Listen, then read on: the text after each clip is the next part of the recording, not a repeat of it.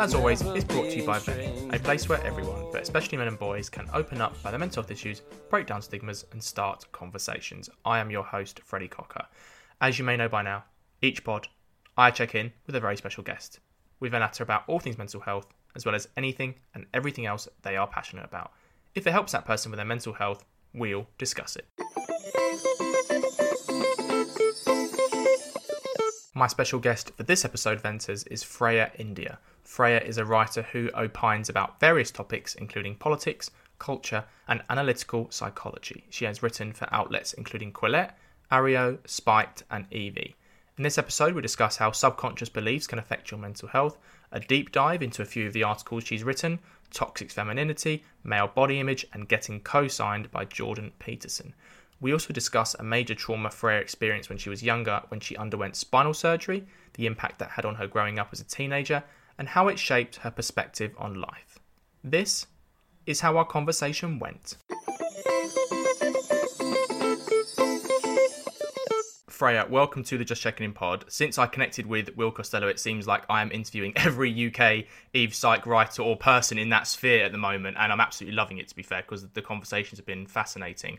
First of all, how are you, and how are you coping and managing with everything going on in the world in the moment at time of recording? Yeah, I'm good. Thanks so much for having me on. I'm doing well. I'm actually enjoying lockdown, having the time to focus on my writing, get a schedule, get a good routine going. So I'm quite lucky that I'm actually enjoying this weird time more than usual. We'll discuss the article later in the pod, Freya, but just quickly, how on earth did it feel getting co signed by Jordan Peterson? Did your socials explode after he shared your article?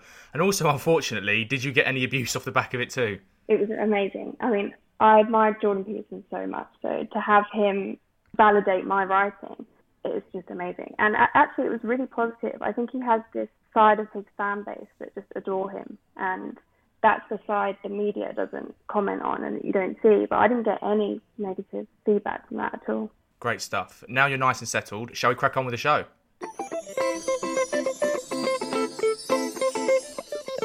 Let's kick off the pod by discussing your writing journey, Freya. So tell me how you discovered your love for it, maybe opinion forming, and when did it become a legitimate side hustle, if you will, and not just a hobby? Yeah, so I studied politics at uni and I loved it, but I felt quite restrained when it came to essay writing. So I'm quite creative.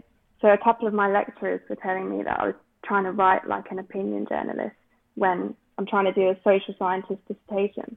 So I decided to try opinion writing formally about four or five months ago. And yeah, I've been loving it. And how did you figure out or hone in on the topics you wanted to write about? Was it through books you read or the news cycle? And did it take a while to crystallize? I started becoming interested in psychology and politics when I was about 16. And I was just really interested by individual behaviour and then how that influences politics. So, what kinds of people are drawn to certain ideologies. And when it comes to books, I started reading things that just questioned the mainstream. So, the opposite of my uni reading list. Things like Douglas Murray, Strange Death of Europe. I started out with him, um, Jordan Peterson. And from there, I just found that their version of reality seemed to make more sense to me than what I was being told at uni. The first article of yours I wanted to dive into, Freya, on your website is called The Spectre of the Ideal. Now, you frame this piece a lot around women's expectations of dating and finding the ideal, in inverted commas, partner, and say how if they don't find this ideal with no pushback on their side, they will reject and move on. I guess this comes out a lot into kind of like the stigma around catching feelings, which is now some sort of weird phenomena. Can you unpack this article and the mental health implications that might have on women? Yeah, so I think that the mainstream media can do a huge disservice to women when it comes to relationship advice and their self esteem.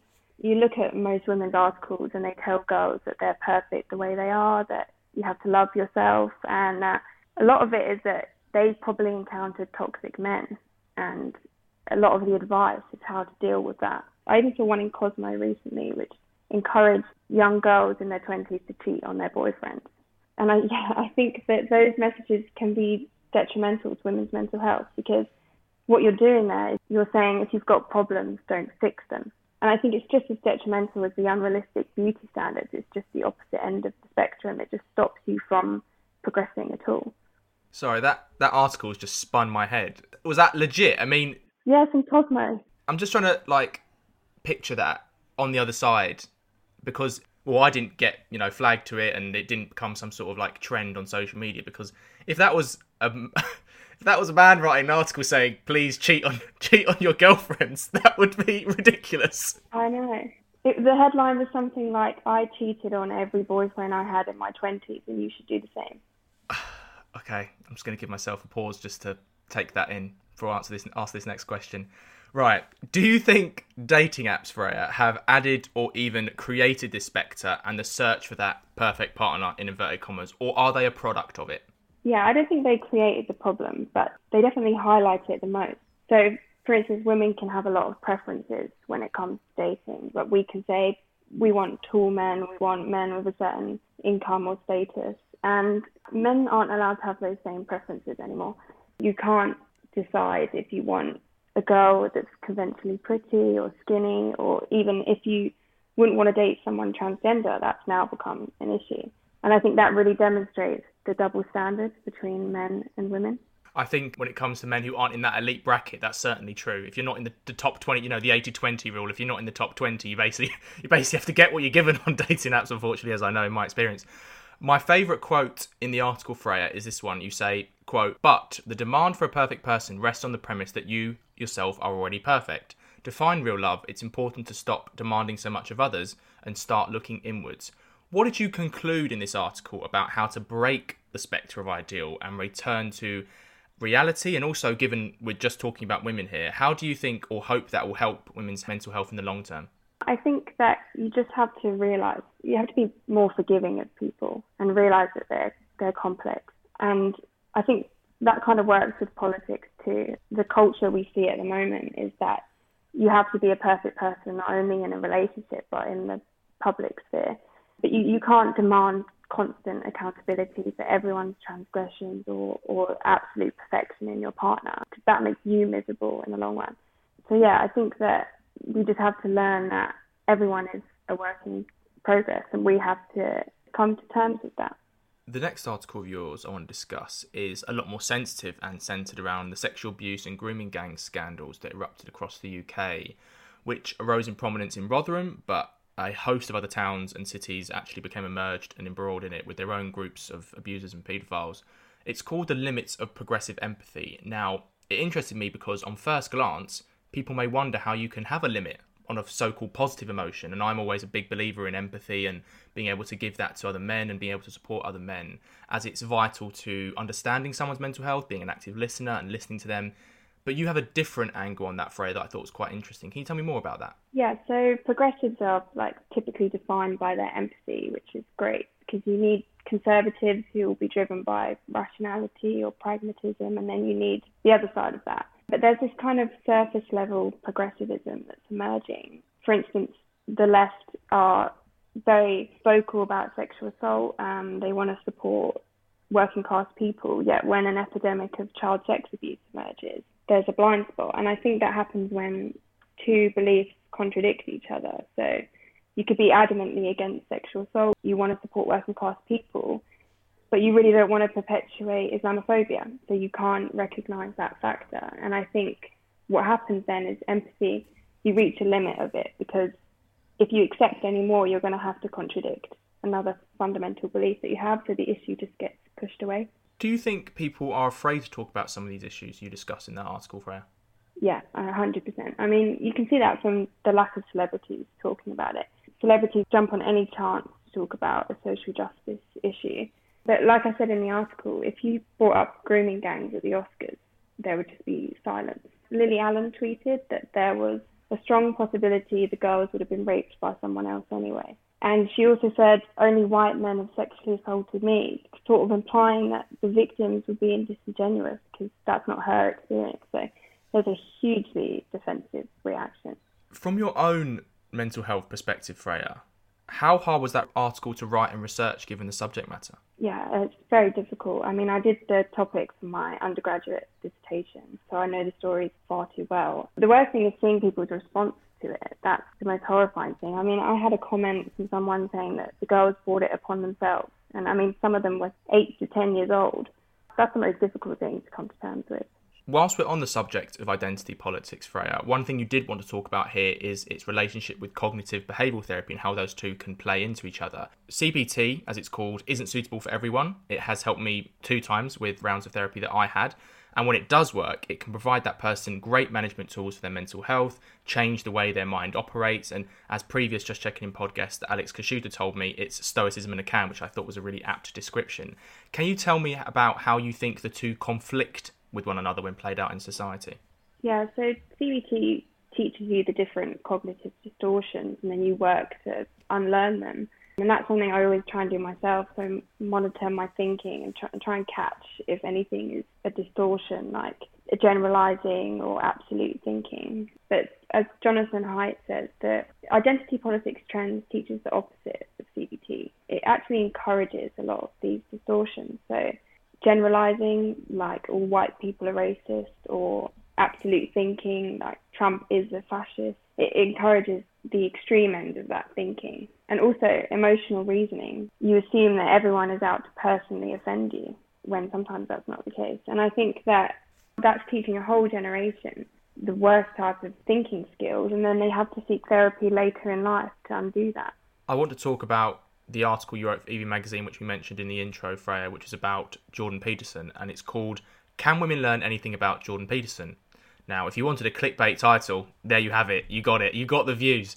Can you tell me why you wanted to write this article first and then the topics you discussed in it? I wanted to write it. I'd just seen that hit piece on Jordan Peterson in the Sunday Times where they really went at him as usual. I guess I wanted to write something positive, not that I thought he would see it, but yeah, from a woman's perspective as well, because I hadn't seen that before. I mean, all the articles on him say that he's only of value to young men. He's like leading men's mental health. You don't really see it from the other side. So I wrote the three main lessons that I feel like carry through everything he says. So on individual responsibility, on suffering, and on good and evil.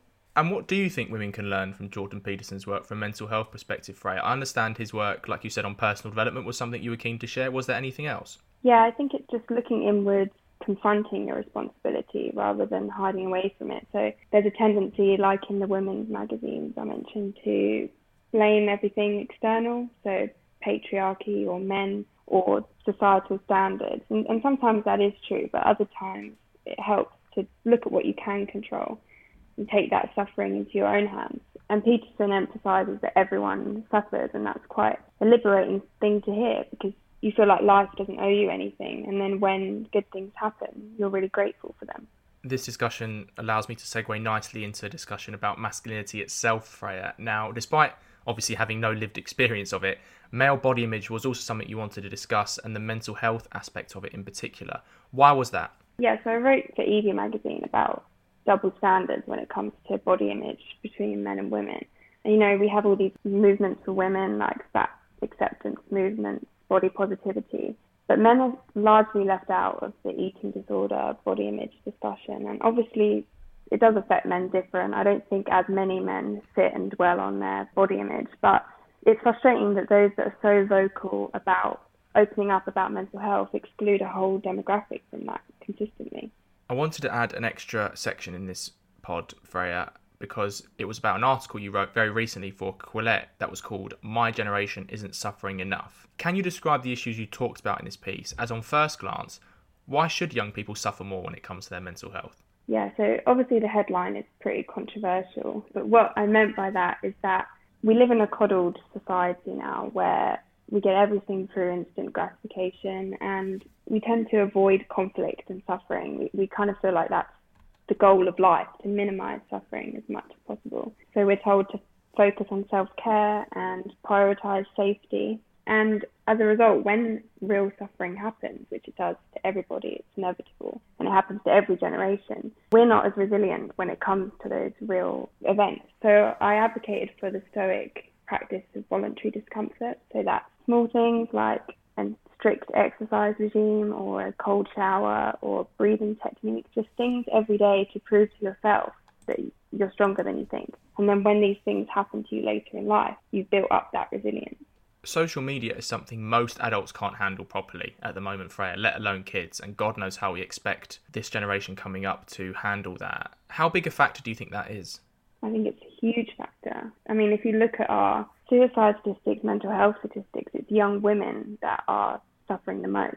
And Jonathan Haidt and others have linked that to social media because women do obsess more over appearance. We compare ourselves to our peers in a, in a very different way, in a very visual way.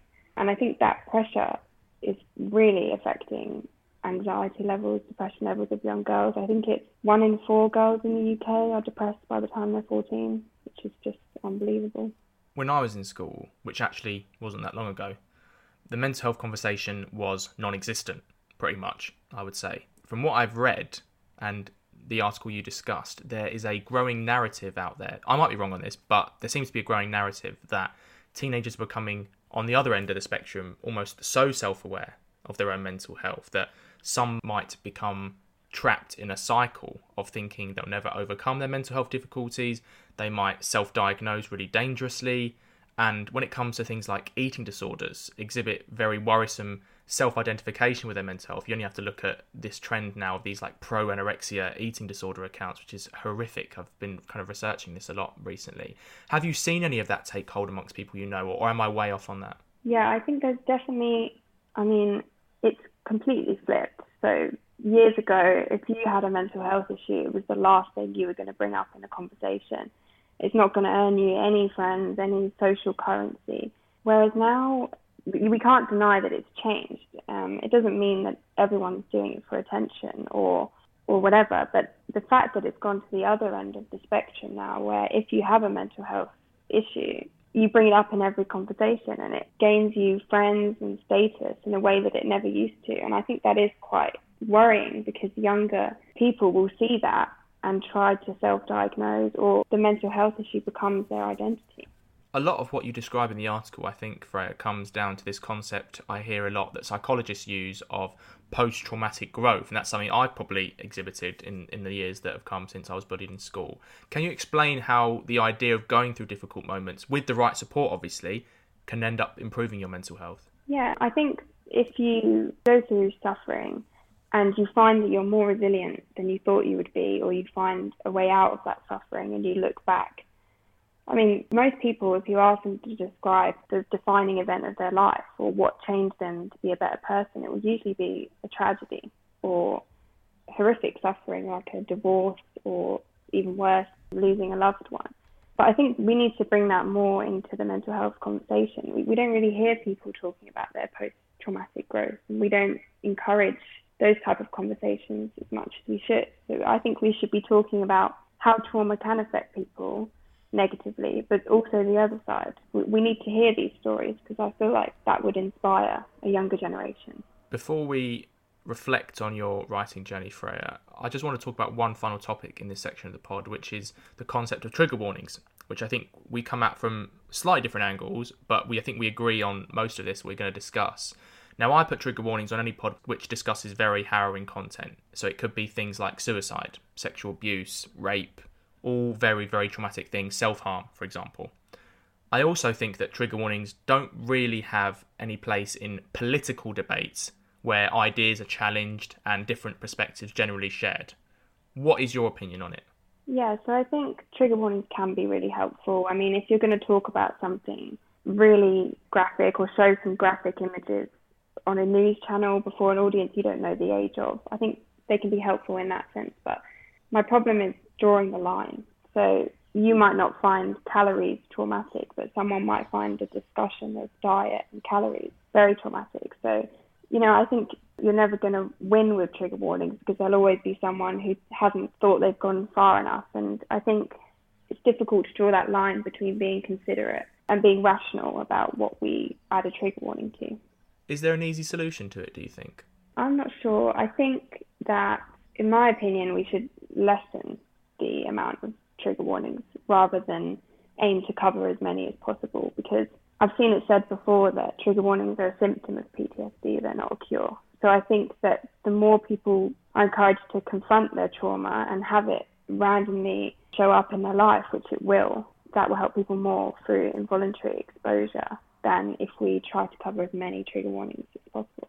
As a writer who perhaps goes against the grain of what some might see as established opinion, Freya, is social media abuse ever something you've experienced yet? And if so, what impact has it had on you and your mental health? Yeah, thankfully I haven't had much yet, but I did have a few personal comments on my Quillette article, the recent one. But for some reason, I can cope quite well with that. I cope really badly with criticism from friends and family, but when it's strangers, I can sort of detach it. And you sort of know what's going to attract criticism. So for some reason, essays on personal responsibility and confronting those type of issues really make people defensive. So you sort of have to remember that a lot of the defensive comments is more a reflection on other people than it might be on you. And just finally, I know you aren't massively far into your writing journey, Freya, but so far, what has it taught you about yourself, do you think?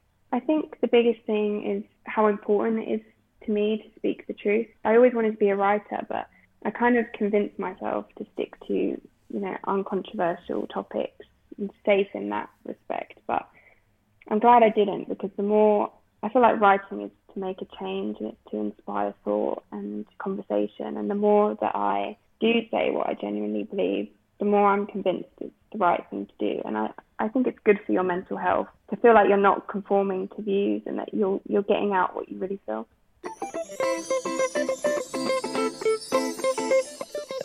We've talked all about your writing journey, Freya. I want to talk about your own journey in a bit more depth now. So I ask all my guests this question first.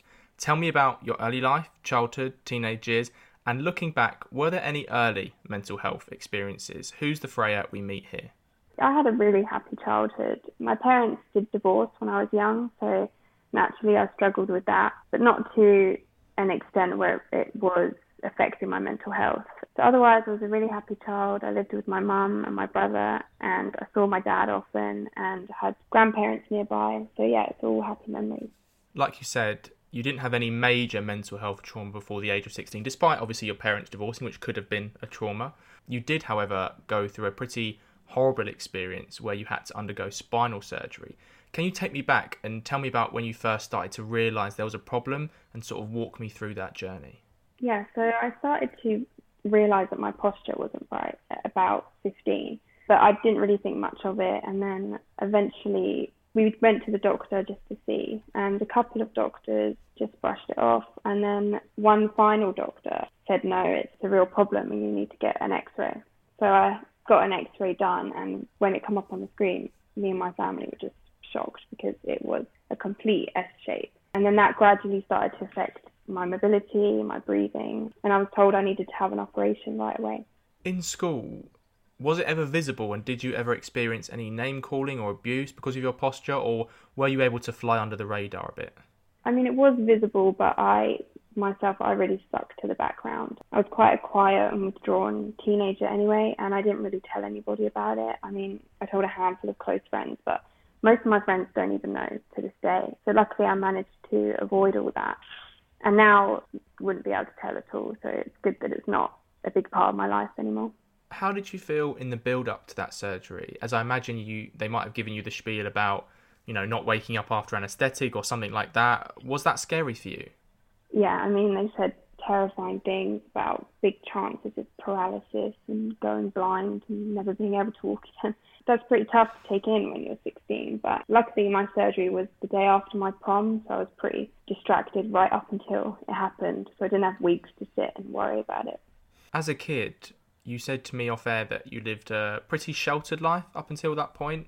Did that event maybe shatter that childlike innocence you had? And looking back now, are you perhaps in some ways glad that it made you grow up and mature a bit more quickly? Yeah, I do consider it to be the sort of defining event of my life. Obviously, people have suffered a lot more than that, but it was traumatic to me because of that sheltered childhood. And I never really thought about life the same after. I think I'm just quite aware now that tragedy can strike at any moment, things can derail. And I feel like I'm, I'm more braced for that. It's cliche, but it, I'm stronger than I thought I was. And that sort of prepares you for later things to happen in life. After the surgery, you were wheelchair bound and it took you six months to walk again. If you could, just tell me about the recovery period here. Yeah, I mean, obviously it was physically difficult learning to walk again and shower on my own and things like that. I mean, I could sit up for five minutes before I was exhausted. But the worst thing was the mental health toll. Couldn't see my friends, couldn't do basic things properly. I had to call my mum in the night to come and turn me over in my sleep if I wanted to turn. And it's just mentally adjusting to that loss of independence. And I always say to people, I could do the physical pain again, but I could not do the mental toll. If you could say, what was the most difficult moment for you and your mental health, Freya? And then maybe on the flip side, what got you through it, do you think? I think just literally laying in the hospital room. I had moments of extreme pain, but it was the time, the time, waiting for time to pass and sort of watching my parents sit in that room and go home and I would stay there. So I think that was the most difficult thing. But I got through it by each little step I took each day. I tried to really be grateful for it and take it as a step closer to home. So even if I could just walk to the end of my room, that would be the best feeling in the world because I know it's a day closer to going home. For a whole year, you were classed as disabled, and you told me off air you struggled at times when it came to having those needs met, like asking for a different chair at a university seminar, for example. How difficult was that period for you?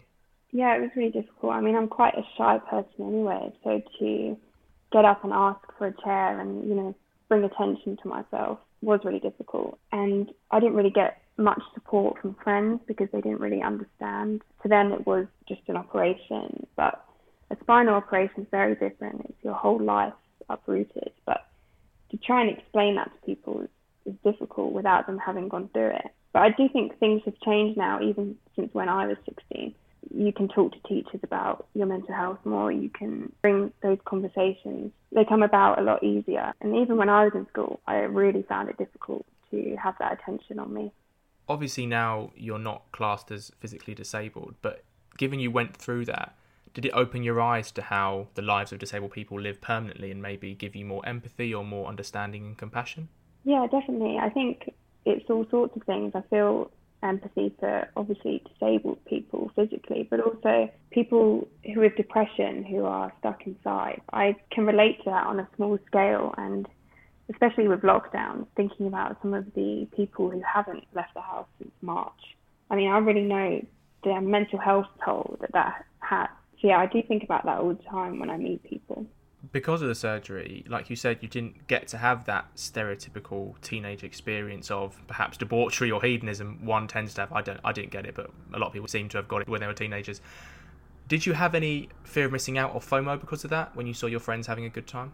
I didn't really get FOMO. I think because what was going on with me was so big that everything else sort of became trivial. I was trying to walk again. I couldn't care less if someone was at a house party and I wasn't. And also, I wasn't on social media, so I wasn't having it shoved in my face all the time. I think I did catch up with that stuff at uni, but it's never really been my scene anyway. Looking back, do you think this event was the spark that started your writing journey? And how did Jordan Peterson's writing help you as well during that period? Yeah, I'd say it's definitely a big part of it. I had so much time on my hands, so I was just reflecting on bigger things like psychology, philosophy, just had months on end to read and think about stuff like that. So I was thinking about like what I wanted to do with my life, what relationships I want to have, how I viewed the world, and I guess now I get all of that overthinking out by writing. After your recovery was complete or near complete, you ended up being able to go to university and had to navigate a big wide world after almost two years of being stuck indoors all the time, similar to kind of the pandemic now, ironically. How did you manage that transition mentally? Did you feel pressure to catch up on lost time, and were you able to do that? Yeah, I think I did feel pressure, but I had a great social life at uni. I met a lot of friends, but I always need that time on my own to recharge. And I prefer smaller, intense groups of friends than than big groups anyway. But uni definitely made me more confident. I mean, I said yes to everything and made sure that I pushed myself out of that comfort zone. Do you think university helped you rediscover yourself? Yeah, I think so. I think it made me learn more things about myself. Like I know what I enjoy now. I know that I'm more of an introvert than some people, and I think you have to go through those things that you might find uncomfortable to realize at the end who you are. And just finally, before we go on to the mental health chat, Freya, given all you've been through along this journey, how have these experiences shaped you into the person speaking to me today, and what have they taught you about yourself? I think the biggest thing they've taught me is that life is unpredictable, it can be tragic, and it can derail. And that's almost the beauty of it. You have to brace yourself for those things, and in the periods in between, sort of prepare yourself for those events. So I'm far more confident and braver, really, to tackle life than I would have been. we have come to our final topic of conversation, Freya, and it's one I try and have with all my special guests, which is a general natter and chat about our mental health. So, firstly, and you can include or exclude the worldwide circumstances we are living in, how would you say your mental health is at the moment? Um, I'm actually pretty good. It's quite strange, but I think lockdown has actually improved my mental health because I was midway through a dissertation when it all kicked off. I was super stressed out, living with a flatmate, and just stressed all the time. And to take that time to move back to my family home and relax. I feel like that's what I needed before life started up again. So now I've moved out, I've got a schedule, being productive. So yeah, it's really good. And if you felt comfortable saying, what mental health issues or conditions, if any, do you live with, and how do they affect you in your day to day life? Yeah, I wouldn't say I live with a mental health condition. My mental health is pretty good most days, but obviously I have down days like everyone. I think the thing I get stressed the most with is productivity. I can be really harsh on myself if I don't feel like I've done enough. I get anxious if people imply that I've not done enough. So I can definitely overwork. That's something I'm thinking about all the time. What age do you think you were when you first became self aware and realised that these feelings you were having weren't physical and they were actually in your mind and a product of your mental health? That was probably about 16. I mean, it sounds pretty late, but like I said, I had this happy childhood where I'd, I'd never had to think of mental health as a battle or something that you try and work on every day because I had no reason to feel anxious. So, for instance, with my surgery, I was prepared for the physical pain, but I had no idea what a mental challenge even was. So I think now I try and prepare mentally for everything first, and, and that takes priority. Can you tell me about the first conversation you had with someone about your mental health? Who was it with? What impact did it have? And looking back, did it feel like a big burden or weight had been lifted and you had entered maybe a new chapter in your life? Or did it seem fairly insignificant and normalised at the time? How do you look back on it? I guess it would be speaking with my mum about my mental health after my surgery. I mean, I had a, a lot of conversations with her about how I was feeling, and that when you're in that kind of state, everything feels hopeless, and you need to talk to someone who's going to give you that hope again for the future. And I kind of realised that after my surgery that mental health isn't sort of a temporary or adolescent thing. It's something you have to focus on every day and you, you have to find the right balance for. So yeah, I think ever since I really feel like mental health is a big part of my life and everyone else's life. And once you realise that, other things start to fall into place. Can you tell me what triggers do you have that affect your mental health? So it could be things people might say to you, for example, like you're talking about with productivity, or a sound or a sensation, or have you not figured all of them out yet? Yeah, I get most anxious about whether I'm doing enough. So someone could say a completely passing comment to do with me being lazy or something, and that really makes me stressed out because I have to schedule every part of my day, and I, I actually have to schedule relaxing because I can seriously overwork myself. I think also I get triggered by my environment if it's messy to order my thoughts. Everything else around me has to be ordered as well. So I'm trying to get a good mix of keeping things in order, but also accepting relaxing when I have to. And what tools and methods do you use in your own life to improve your mental health, Freya, or help you feel better? Which ones have you found that have worked, and maybe which ones that you've tried but haven't? I think it's the classic eating right and exercising. Also, sleep. I have to get eight to nine hours of sleep. Otherwise, I'm really anxious the next day. Something that doesn't work for me is just forcing myself to relax. So if I try and lay in bed all day and not focus on anything, for me, it makes it worse because I need to stay busy and productive to not get in my head too much. Toxic masculinity is something we try and break down a lot on this pod, Freya, and I'm sure you have loads to say here. hopefully in a few more pods, hopefully very soon, in a few more years maybe, it will be in a very small minority. As a woman, what does toxic masculinity mean to you, and what examples have you experienced of it that you can share with the listeners?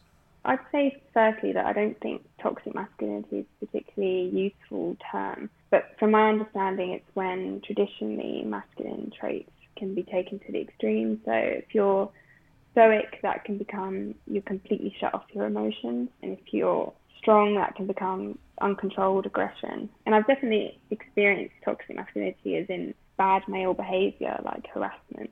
I wouldn't say those things are anything inherent to masculinity itself because I've also experienced a lot of positive masculinity. I mean, from male figures in my life, they, they offer me the most support, and I don't agree that men are particularly toxic or any more toxic than women because I've probably experienced the same bad behaviours from women throughout my life as well.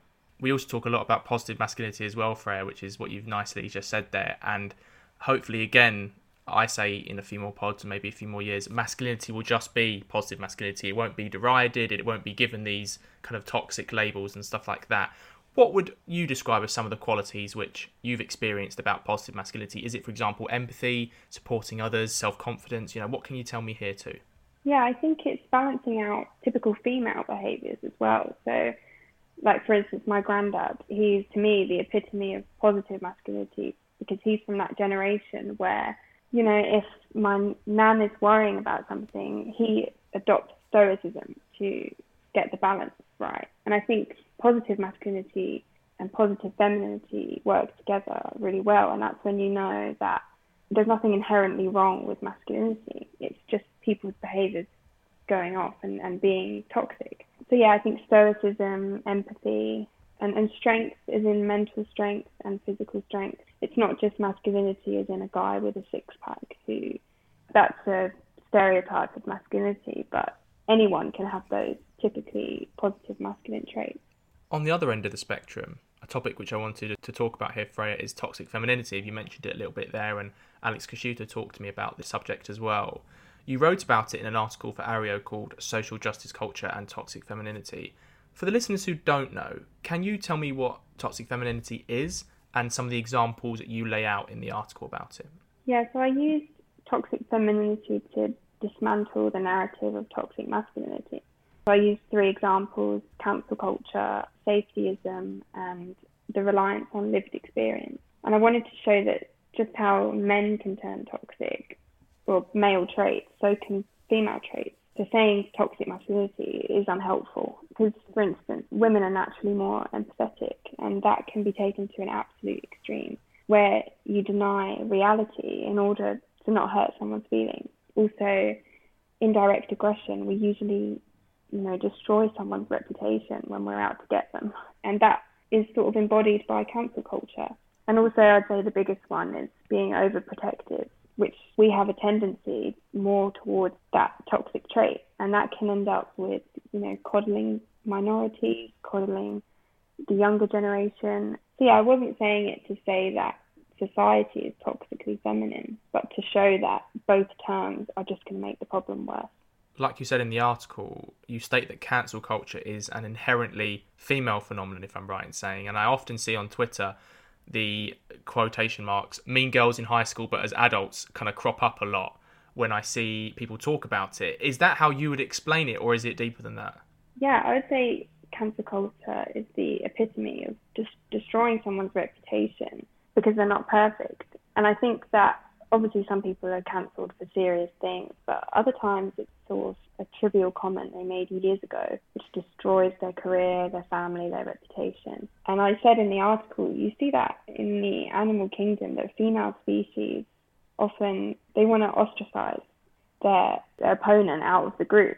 I mean, I went to an all girls school, so to me that's just self evident. I've seen that over and over, and I think everybody knows that that's sort of a female tactic, but we don't talk about it in the same way that we would talk about it if something resembled a male tactic or a male behaviour. You mentioned earlier about the, the male stereotype of being bulky, shredded, six pack, which I think is putting a load and load of pressure on young boys nowadays. You're seeing young boys go to the gym earlier and earlier and not getting a chance to live that normal teenager life, I would think, in many ways. Coming back full circle to the dating economy or dating, do you think toxic femininity does exist in dating in regards to beauty standards or expectations of relationships? And how does it impact men and women in dating? Yeah, I think that, well, within relationships, typically female traits can be taken to the extreme and that can dismantle a relationship the same way that a man can do that. So, yeah, we can become too overprotective of our partners, you know, like the crazy girlfriend stereotype. We're more emotional and that can become irrational. So I think that impacts men within relationships it's much less talked about than abusive relationship from a man's side. But I also think within the dating economy, men can't really win because if they call out women for toxic behavior or they don't like something a woman does on a date or in a relationship, then they're toxic or a misogynist. But if they're more romantic or forgiving of women, then they're a simp. So it's kind of impossible for men to date at the moment and to know what the boundaries are. Yeah, I definitely understand where you're coming from, and I absolutely hate the phrase "simp" as well. It's just it's it's up there with "men are trash" in my estimations of phrases that I hate in that sphere. As a woman yourself, Freya, how would you go about tackling it? Because there isn't a, a simple, easy solution, is there? No, I think just those principles that I laid out in the Jordan Peterson article, and I think that's why he's so popular because I think he does have the solution, and the solution is an individual level. So encouraging every individual, every man and woman to look at their own behaviour rather than thinking about their collective group and things inherent to masculinity and femininity. It's better just to look at your own flaws and focus on them in your own life, and you'll stop them from projecting onto everyone else. And just finally, what more do you think we have to do to ensure people from all backgrounds feel comfortable and safe in opening up about their mental health issues or their mental health if they want to do it? Yeah, I think discussions like this are important with all types of people and they need to involve everyone, but really involve everyone. So you can't tell everyone to open up about their mental health and then tell like straight white men that they can't or to make fun of them when they do. So it has to be true diversity, no matter what your conception of privileges or power, you know, we all have to have that discussion. And I think as well what we said about post traumatic growth, those conversations need to come into it. I'm most inspired to to myself and get up in the morning when I hear about people who've overcome suffering. And so I think younger generations need to hear that message, and that's what's missing from society, really. Well, we have come to the end of this episode of the Just Checking In podcast. I want to say a big thanks to Freya for being my special guest on this episode's pod and for letting me check in with her. I will put all of the articles we discussed in the show notes and where you can follow Freya on social media too. I hope this pod has got you thinking, challenged you, and shone a light on how big an impact serious physical injury can have on your mental health too. If you like what we're doing here at Vent, please give it a share on social media, tell your friends or work colleagues about it, or support our Patreon at www.patreon.com slash venthelpuk or give us a rating and a review on Apple Podcasts and help those glorious algorithms. We hope to check in with you again very soon. And remember, it's always okay to vent.